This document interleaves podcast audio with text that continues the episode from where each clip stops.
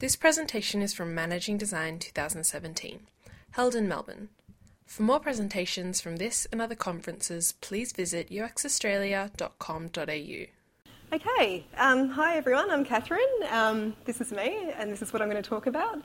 Um, in the last few years, I've been transitioning from not just being a UX practitioner, but being to a practice lead and somewhat of a UX coach in Agile. So, what I'm here today to talk to you about is um, how you actually imbue Agile values in a UX team and make it feel more human.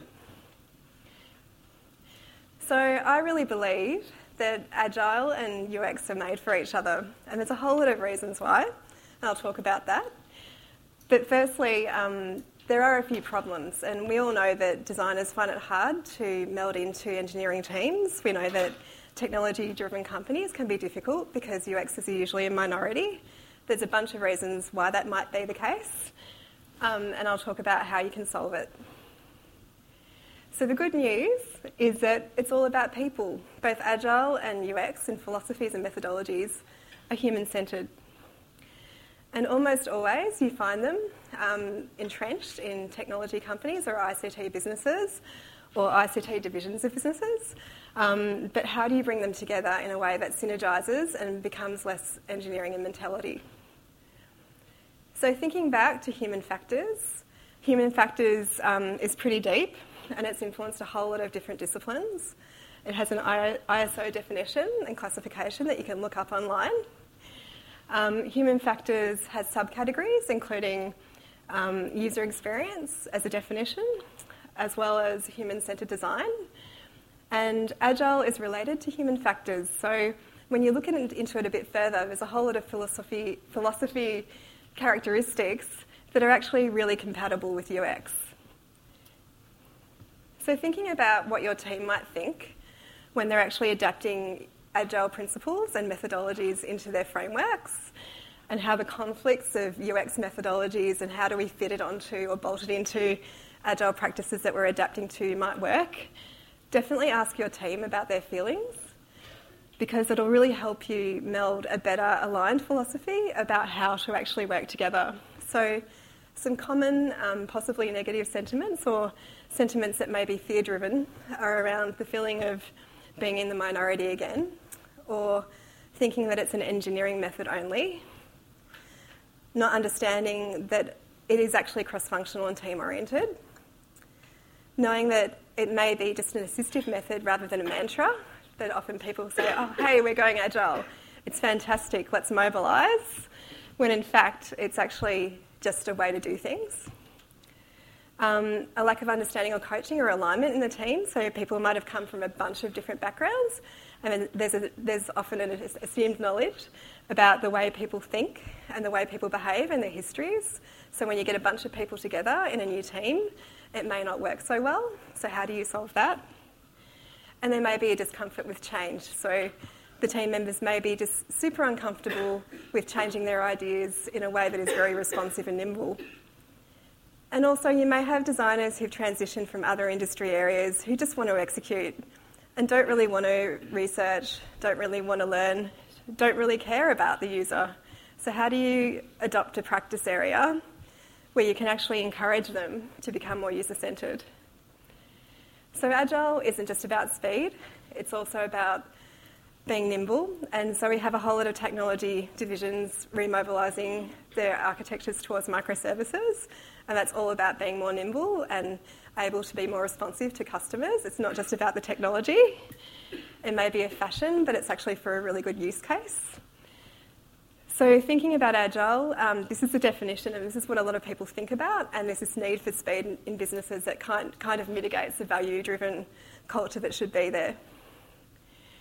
So, I'd really encourage your designers and yourselves to read the Agile Manifesto because although it was written by engineers, it was for people and for teams. And a bunch of 17, 17 engineers went away to Utah and got together in a cabin and talked about it for ages and decided to create this manifesto. But when you read the disciplinary um, practice principles, it's actually really fascinating and great to apply to UX. So here's some highlights, and I will share these slides on SlideShare at another time so you can actually absorb them all. And definitely read the other ones because they relate to in different ways. So, thinking about the Agile team, I've adapted here the model of conceptual models by Don Norman. Um, it was created in 1986. I've modernised it slightly for the new world, um, the new technology era, where almost every technology company is going agile. So ideally, we'd have a cross-functional team, and that would be the combined mental model that you're aligning to. And then thinking about the system image of a thing, and that could be anything because we're in the IoT era, and the user model. Um, and I'm sure that Don Norman's objective was more like this. Um, to create that synergy between everyone. So there is this reciprocal lean approach to feedback and having that feedback loop where you can encourage basic to performance to delightful responses to the user's needs. And here's a picture of people um, doing an improv session or performance. And I've chosen this because I think improv is a really great way to get teams aligned. The problem with this picture is that there's one driver and a whole lot of participants behind them. There doesn't seem to be a lot of synergy there, although they may have a line behind the leader.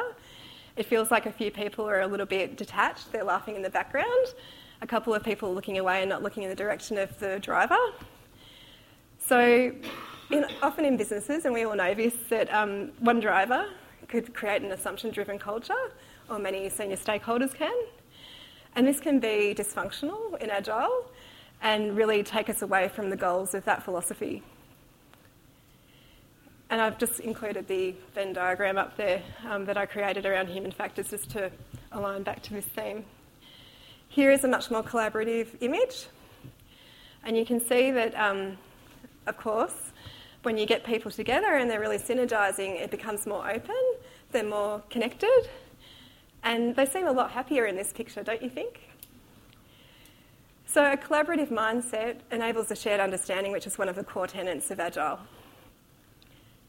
Here's another picture of an improv group, this time performing to an audience. And here I've got the conceptual divide, the gulf of understanding between um, the actors in the work system, which is the Agile team, who hopefully by this time are aligned, and speaking to their users, the audience. And the users are perceiving and responding to the way the systems have been created. So hopefully they're responding to the audience too and adapting their improv techniques to understand how they should change their behaviour on stage. So, how do we get to this UX team nirvana in Agile? Really, it comes down to going from waterfall to cross functional behaviour and really encouraging that collaboration, becoming a vessel and an inductive um, endpoint for people's opinions, and then taking that into the design process. So, on, on your right, you can see there is a cross functional model here. And that's what I've been trying to encourage my teams to do, even if they're not embedded in squads.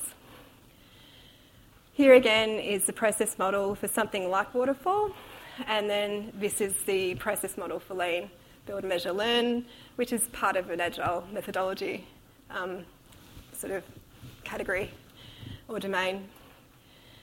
So, if you wanted to try improv, that's a really great idea. Um, I did a really great workshop with Speechless, a San Francisco based um, company about two months ago and found it really awesome.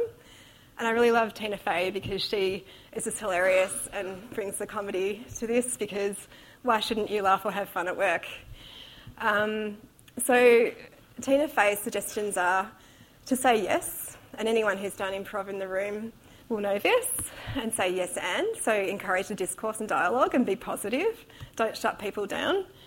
Make statements, not open questions, in this case with teams, because you want to contribute and get that story going.